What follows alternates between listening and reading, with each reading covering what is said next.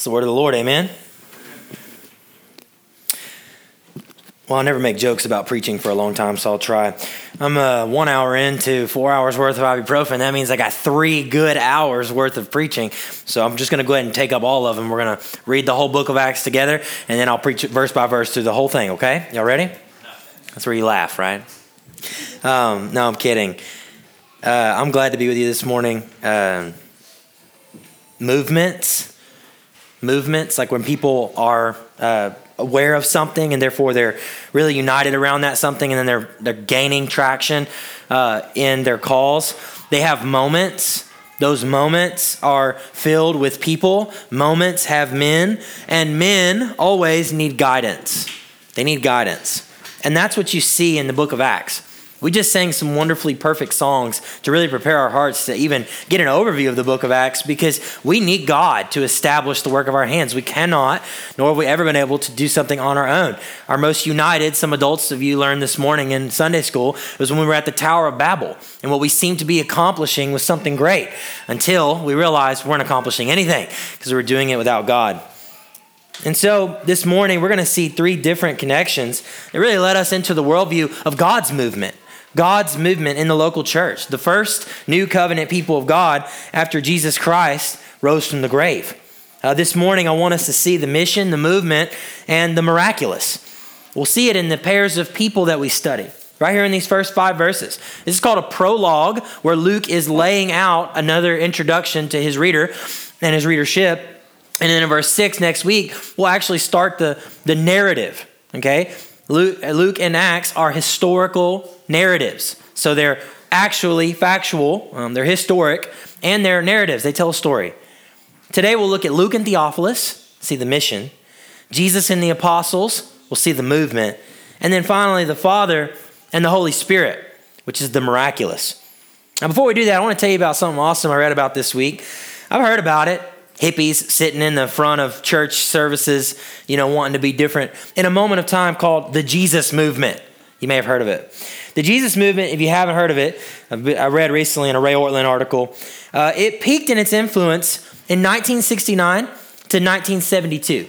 And it was an evangelical Christian movement that began on the west coast of the United States in the late 1960s and then on into those early 1970 years. It spread. Uh, the movement for Christ uh, that was the Jesus movement, it spread throughout North America, eventually to Europe and even to Central America, before finally it subsided by the 1980s.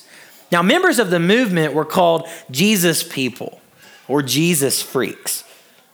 Their main goal of the movement was, believe it or not, to return the church to the book of Acts. This is why I thought it was a good introduction story for us.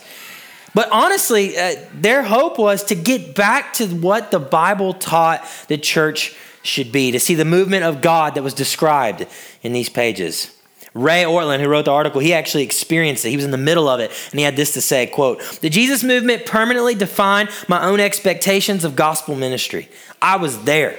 I saw the power of God change the subject among the young, the youth of Los Angeles from politics and drugs to Jesus and his power. It ruined me for life. I saw what only God can do, as did many of my contemporaries. Then he says this Our restless hearts will never stop aching for a new visitation of the Lord upon our land. This may sound radical to modern Christians now but honestly, it shouldn't. This is the language of those who have been, uh, who have experienced and been exposed to real revival. When people have seen real life change, the gospel saving, the, the, the church uh, proceeding forth with her mission, the book of Acts catalogs that. And when people see it, they realize, man, I, I'll never stop aching for this. I want this. The book of Acts catalogs this. It shows us what real, genuine, authentic revival looks like for the first time among God's people after the resurrection of their Savior. So let's look at the mission, the movement, and the miraculous that's discussed in these first five verses this morning. And here's my prayer as we go into it I hope we go into Acts with expectation. I want that last line of Ray's reflection to be our expectation our restless hearts will never stop aching for a new visitation of the Lord upon our land. I hope that's what we want. When you see the book of Acts, you see that's what they had. And the Lord uh, makes it clear that He's not done. So, first point the mission. Luke and Theophilus. This is all just in verse 1. So, in verse 1, the first book, Luke says, O Theophilus. Now, the first book refers to Luke's gospel. It is believed that Luke wrote these works together. And then they were split up only when the four gospel accounts were wanted to be brought together, which brings John into the middle of it in your, in your Protestant Bible there. It's kind of sad, really. They belong together. You should read them in that way. You should read Luke and Acts. Uh, it is rarely doubted among anyone, historical or contemporary scholar, uh, or whether or not Luke wrote this. It's certain that Luke wrote these. He did, and some things about Luke you need to understand. He's an amazing theologian and he's a historian. Uh, his Greek, they say, is some of the most phenomenal example of modern Greek in that time. He weaves the skill of Hellenistic, that's just a fancy word to say Greek culture. He weaves it into it uh, a lot like Greek historians in his day did. So he's writing something on par that people would really respect in his gospel and in the book of Acts. Luke's talents are used by God in the mission. This is a big point here uh, about the book of Acts. You know, Luke wrote more than one fourth of your New Testament, he wrote over a quarter of the New Testament that you hold. So we need to understand him if we're going to understand the book of Acts. And it says that he doesn't just write, he writes to Theophilus. So, in the mission of God that lays out in Acts, we, we learn right at the bat that uh, Theophilus is someone who's receiving this huge work. Now, in 2,000 plus years, we found nothing that tells us about his identity, truly. Let me give you just a few ideas. Some think that Theophilus was a rich Gentile uh, convert, that's that he had converted to Christianity, who helps support Luke in the way that he uh, Luke goes and works and travels and studies, and Theophilus kind of like backs that, and so he writes to him. Some others think that he could be no one. He could just, you know, his name, Theophilus, if you're looking for a, a name to name your son, it'd be a good one because it means friend or lover of God, or one who is loved by God. It can mean both. And so maybe some think that Luke's just writing to Christians generally and saying those loved by God. Finally, he could be a lost person, a lost Gentile that Luke was witnessing to and through evangelizing him, produced these works under the inspiration of the Holy Spirit. Here's what I want to do I choose to step back with you this morning from conjecture and imagine a safer connection to Theophilus. I think we just need to call him, for the sake of explaining Acts and the mission here, I think we need to call him a pilgrim. I think we need to call him a sojourner. Someone who has been woken up to the reality that there is more to this life than what he was doing. You see, the truth is, guys, we're all pilgrims. We're all pilgrims in life. Even those who do not believe are on the same general trajectory toward death as those who are saved. Uh, let me explain it. Both face sin, lost and saved people. Both live in the world. Both are made eternal image bearers of God. Both will give account to God in their death. However, only one makes the pilgrimage in hope to a new home. That's the Christian. And so we hope for Theophilus to be real and for him to be converted. But nonetheless, he is certainly at a bare minimum like everyone who reads this book. And that's what I'm trying to make with this first point. You see, what happens over and over again in the book of Acts is God's mission is on display continually. And what is his mission? Well, it starts with his son. We all suppress the bad news that we have been born into sin. We live in sin, and apart from the grace of God, we die in sin. We will spend eternity paying that penalty in judgment. We suppress that. And I believe that Theophilus was probably just like you and I. He was tempted to buy distraction, he was tempted to entertain himself. Maybe he wanted to work his way out of deep waters and struggles in life. But it's not what happens. Because what happens is, for every Theophilus, it seems like there's a Luke. So we praise God in the first place for men like Luke. Luke and Theophilus together really show the whole mission of the book of Acts. We learn in Colossians that, that Luke is a doctor. In Colossians 4, he's a physician. And though he cares about ships and shipwrecks that we'll see and physical health, people getting bit by snakes. And he documents all of the stonings and the things that happen, which are very much in line with his, you know, care for the physical body. Do you know what he really shows clearly? He shows the, the damage that's been done to a man's soul because of sin. Over and over again, the mission of Acts is Luke showing that people like Theophilus are lost. They're broken. They need to repent and believe the gospel, and they need to do it over and over again sometimes. Listen to his love and his desperate kind of, you know, the neediness he identifies in Theophilus in his first letter. So this is Luke 1. Inasmuch as many, Theophilus, he's writing to Theophilus, Inasmuch as many have undertaken to compile a narrative of the things that have been accomplished among us, just as those who from the beginning were eyewitnesses and ministers of the word have delivered them to us, it seemed good to me also, Luke says. How, having followed all things closely for some time past, to write an orderly account for you, most excellent Theophilus, that you may have certainty concerning the things you have been taught. Do you hear the mission? And even in that, or in our text, in the first book, O Theophilus, I've dealt with all who of Jesus, what he's began to do and to teach. I've literally laid it out for you. I, there's more to tell you. Now, we read it and we think, well, that's very reasoned and rational. And it is, because remember, Luke's a physician, he's a historian.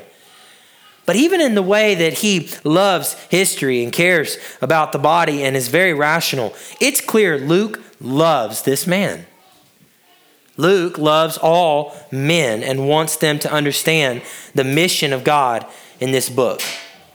He's researched it, he's visited with his eye, he's talked to eyewitnesses, and we're going to see later when the when the passages begin to say we, he's along the ride with Paul in the book of Acts. And what has he learned? Well, he's learned what Jesus said in Matthew 7. Jesus said, Enter by the narrow gate, for the gate is wide and the way is easy that leads to destruction. And the ones who enter it are many. But the gate is narrow and the way is hard that leads to life, and those who find it are few. So the purpose of Acts erupts from this first verse in this one relationship between Luke and Theophilus. The book of Acts is a promised continuation of the story of Jesus, the history of Jesus working through his people to complete the mission. And it's seen in the love that Luke has for Theophilus. Amazingly, Luke's gospel theme was to show that Jesus is the Son of God. And now in his part two, the, uh, uh, excuse me, to show that Jesus is the Son of God. And the effect was in that first letter to believe on him as Lord.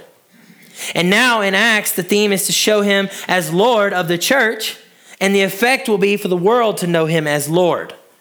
In other words, same theme turned missional. Turned missional. That is the mission that's seen in Luke and Theophilus' relationship. Secondly, the movement. The movement. Jesus and his apostles. Look at verse 2 of the prologue there. Luke says, Until the day he was taken up. So, referring to the ascension here, Luke will pick up the historical narrative um, next week, as I said in verse 6.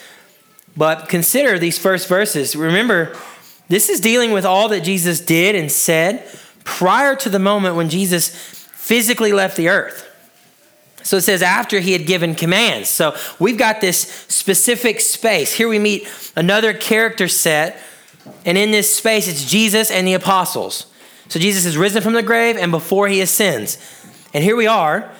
Jesus chose the 12 apostles. It's not the other way around. And the relationship uh, that they have with Christ is intended to be a model for how the church in Acts follows and obeys Jesus.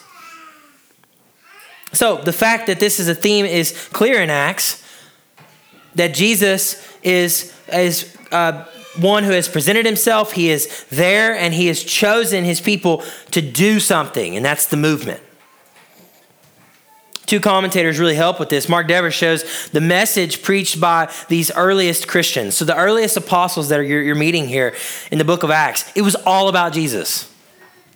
It was all about Jesus. This is exactly what Jesus commissioned his disciples to do.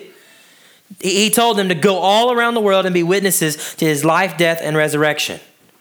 In this moment, we realize that the movement that is the Jesus movement, the real one here, uh, Jesus knew he was the focus of God's saving activity in the world. He was. So he tells them, the apostles, R.C. Sproul says the theme of Acts is this the church's obedience to Christ's commission and commandment to be his witnesses as the ascended king, the king of kings and the lord of lords. End quote. And so Jesus, we see, presents not only the mission to them, but he does so in a way of uh, a, a you know, giving them concrete things for the movement. So it says there he presented himself alive to them. Notice that. After his suffering, notice it says by many proofs, appearing to them 40 days and speaking about the kingdom of God. Jesus presented himself risen from the grave to the apostles at a time when his suffering that's mentioned here meant the torture of the cross. They were saddened and broken down. Jesus appears to them.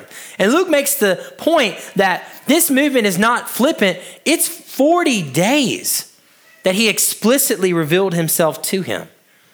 Now, this is important to note because if he is writing to Gentiles like Greeks, well, they would have had no problem thinking about, you know, a divine human, like a demigod type human, ascending up into heaven where they belong.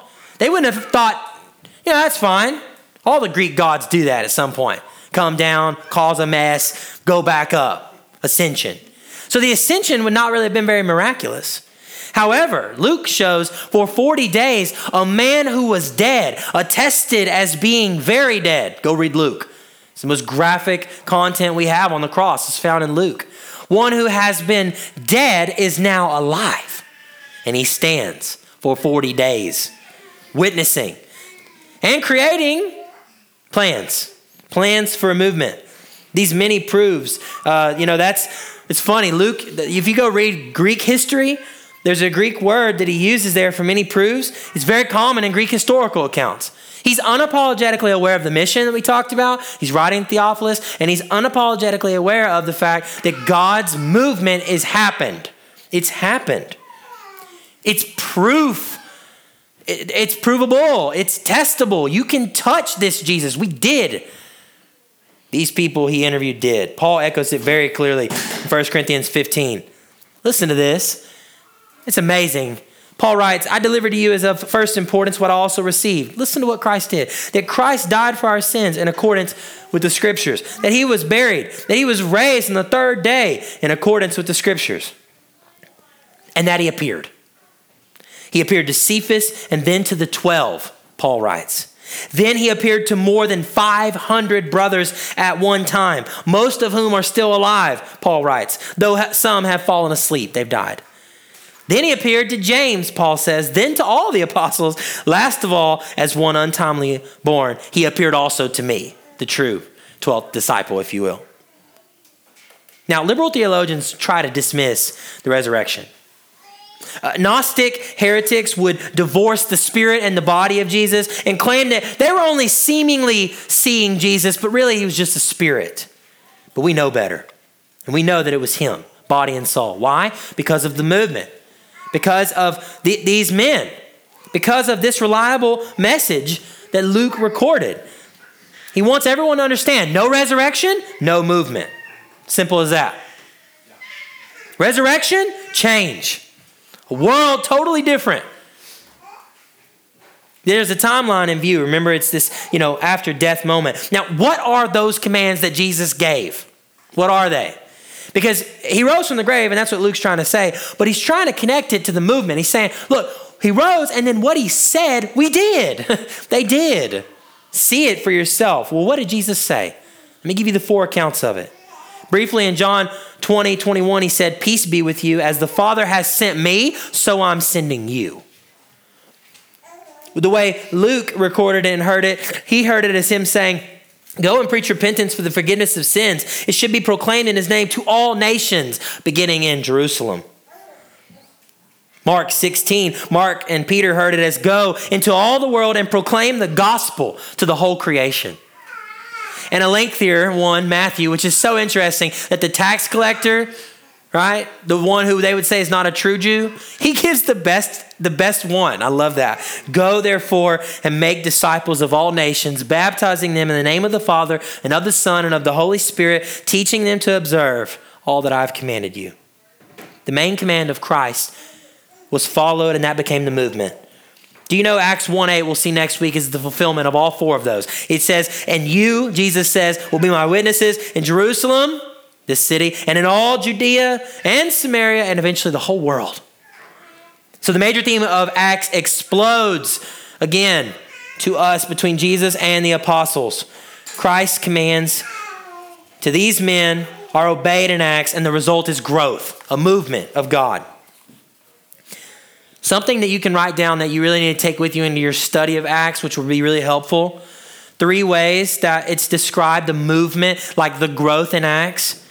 The first way is in the book of Acts, we go from the nation, Jews, like we go from the nation to the nations, the Gentiles. And you got to watch for that. From the Jews to the Gentiles, that is, from the nation to the nations. It builds on itself. You'll see that. A second way we grow and, in momentum in the movement is we go from Peter to Paul.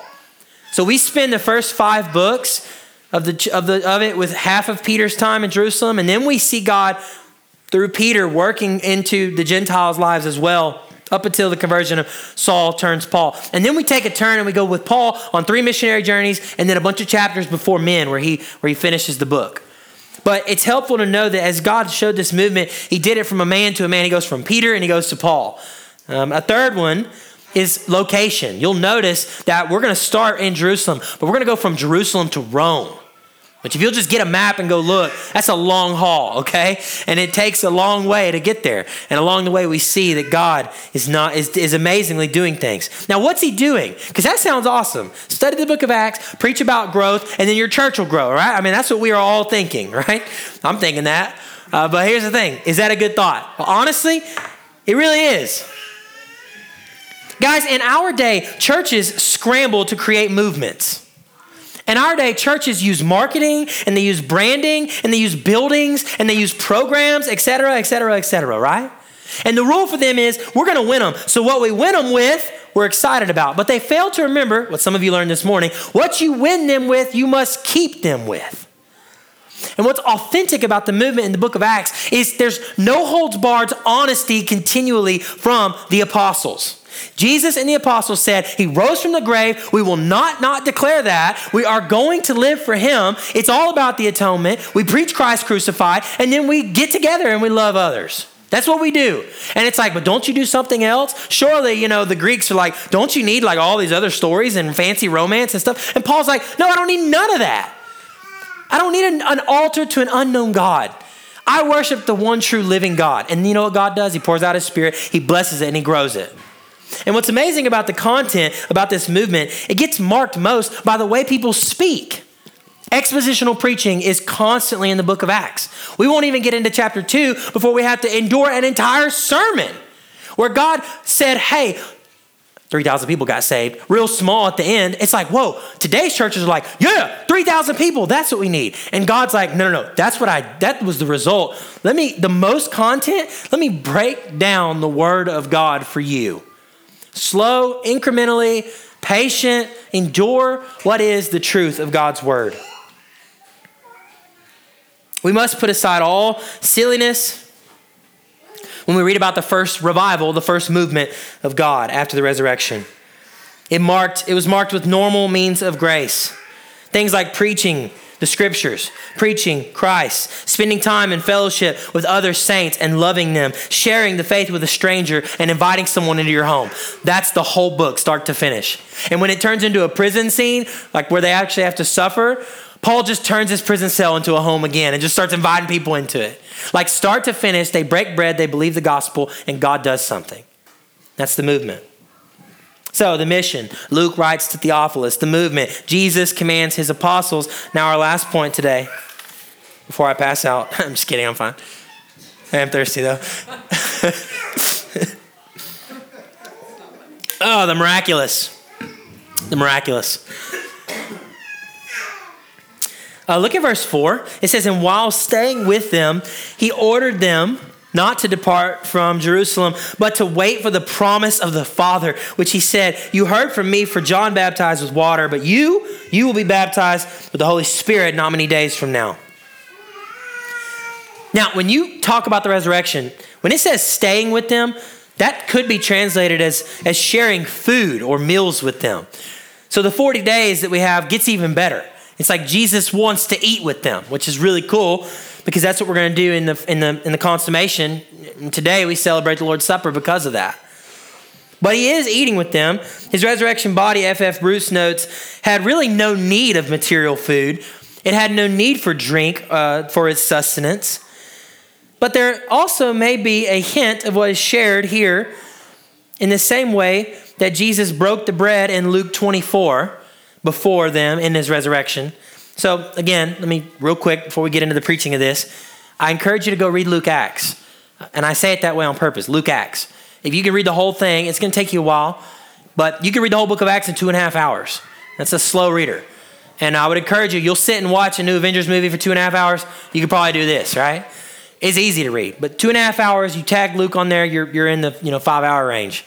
But it's important because, you know, Luke in verse in chapter 24 and it's an awesome story of Jesus walking on the road with these guys, and they don't know who he is, and he's like, you know, talking to them about these things that have happened, and and they get to a house and they're eating, and Jesus breaks the bread, and all of a sudden it, they see like it's him, and they they recognize him, poof, and then he disappears. It's just awesome, like it's just so cool. But what's amazing about that is right here where it says, you know, while staying with them, it's kind of picking up on that same idea it's this idea that in the breaking of bread, the men in Emmaus, they saw him. It was his self disclosure. Jesus chose to reveal to them by the power of the Spirit. He gave them eyes to see and they saw him, right? And so here we see, while staying with them, while eating with them, while, while taking part in these ways, he orders them. And what does he order them to do? He connects his, his, he connects his presence right now with his eventual absence, and the promise of the Father. So, right here, we get our third set of people. If it was Luke Theophilus' mission, and now it's, you know, apostles and Jesus for the movement, then the miraculous comes with the Father and the Holy Spirit. And I want you to get this at the onset of studying Acts. Because in just four verses, Luke has shown you the entire Godhead. He did it intentionally. He has shown you God the Father, the Son, and the Holy Spirit. It's Jesus the one speaking. It's the Holy Spirit that's revealing as Jesus is there who he is in Luke 24 and in this moment. And now, amazingly, he says that when it comes to the miraculous, it's going to be the Father. We're including now God the Father. The correct understanding of God being three in one is essential and vital to the Christian faith, and Luke demonstrates it in the book of Acts, right here at the beginning. He says, Don't try to study this text and rely too heavily on one member against another. Don't pit the members of the Trinity against one another, which is like the error of all errors all the time in church history when it comes to the Trinity. We want to focus too much on Jesus, or we want to focus too much on God the Father, or we want to focus too much on the Holy Spirit. But we're actually supposed to see Jesus is saying that he is God and he uh, will give his spirit. And more than that, the promise of the Father. And so I bring this up because the promise of the Father was spoken by Jesus and notice he did it in comparison to the baptism of John the Baptist. That's what he brings up here. Why the connected? Excuse me. Why the connectedness here? Is Luke just being thorough? Well, no. No, he's showing the historicity. That's a fancy word. The history of this movement of Jesus' followers. Remember what we said at the beginning? Movements have moments.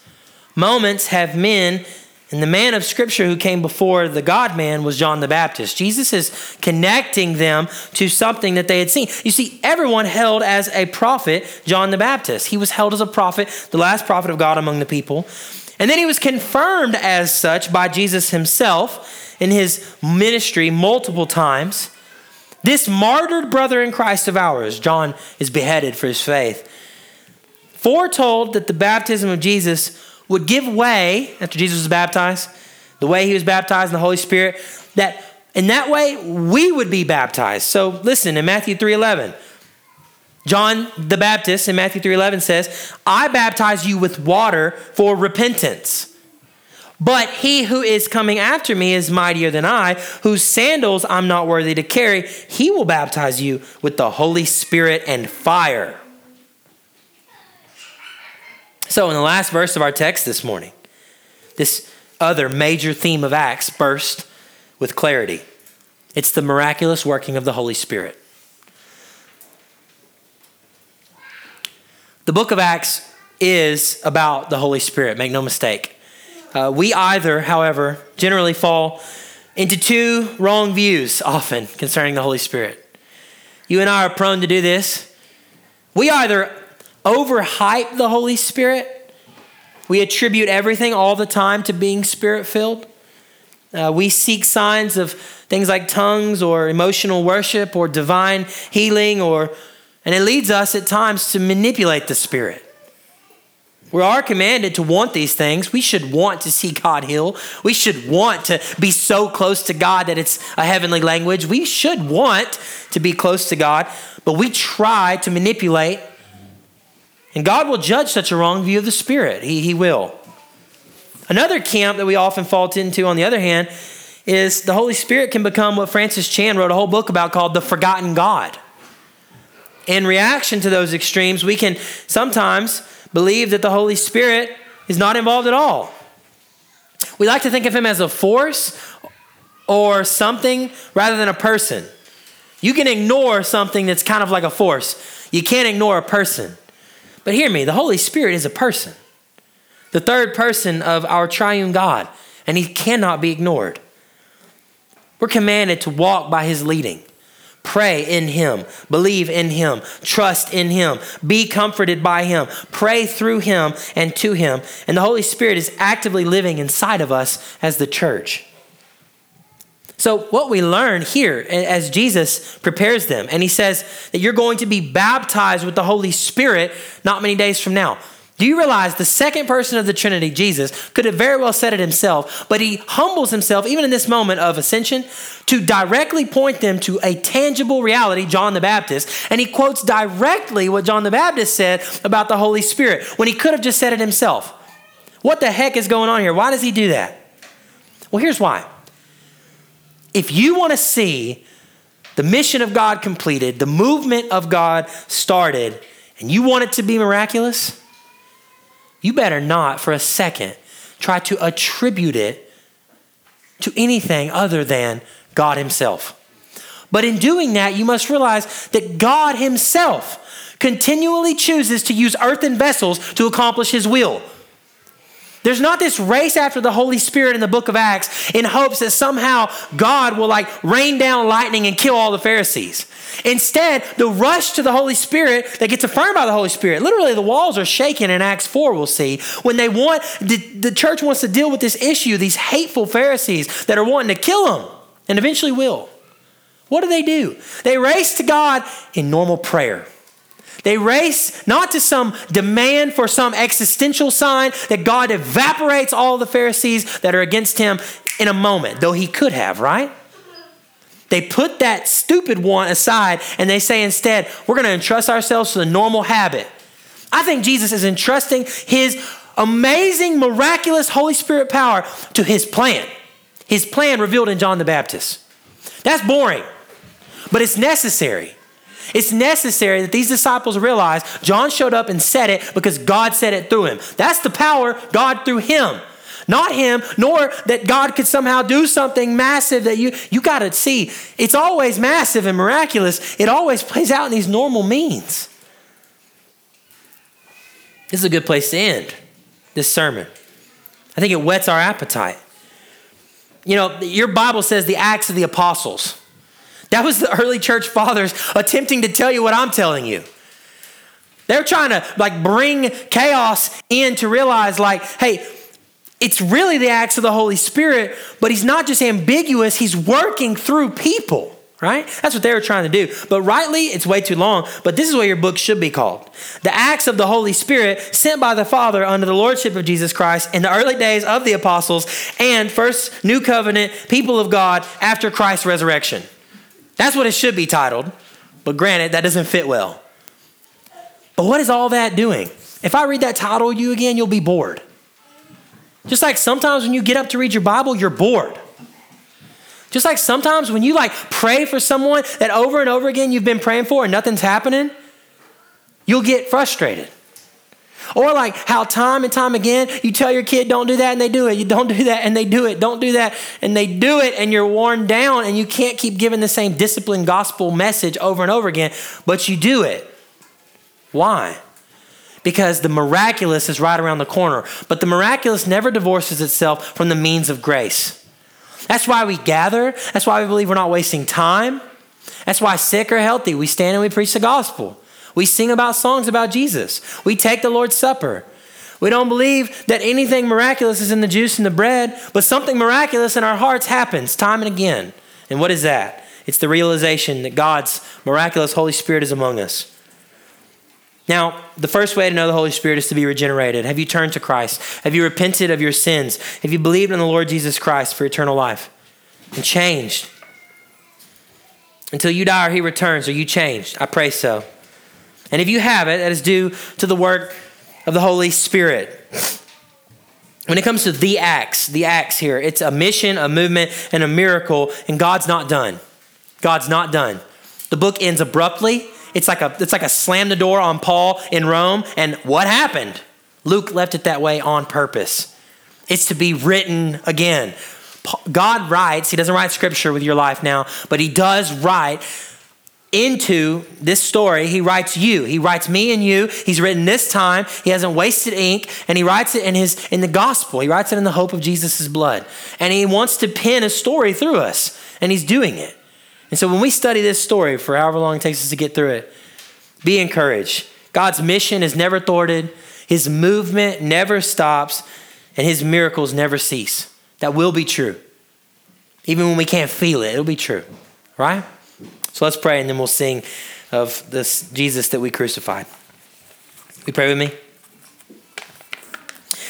Jesus, we turn to you now in prayer and in song. You are the sacred head of the church. You, God, are the one and only and true living God. And in you, there's truth. There is truth nowhere else. And so, God, we turn to you now, having wounded that head and having ourselves just confess, God, that we have we have turned to sin. We love licentiousness, God. We, Lord, as we prepare to confess our sin, Lord, help us to sing this song in, in hope. And Lord, I pray that as we as we sing and as we confess and as we take your supper together, God, may you use it in a mighty way uh, to remind us, God, of the normal means of grace. That your mission's not done. It's not done in us personally nor in our church. That your movement, God, is happening. You move in our hearts. You can move in the hearts of men and women all over the earth. And finally, God, Lord, we want the miraculous, but we want it appropriately. We don't want to be disconnected or disjointed. We want to feel it, know it, and then be able to take it with us. Father, we don't worship the miraculous, we worship you, the miracle maker. So, God, help us to do that now, I pray, in spirit and truth. In Jesus' name, amen.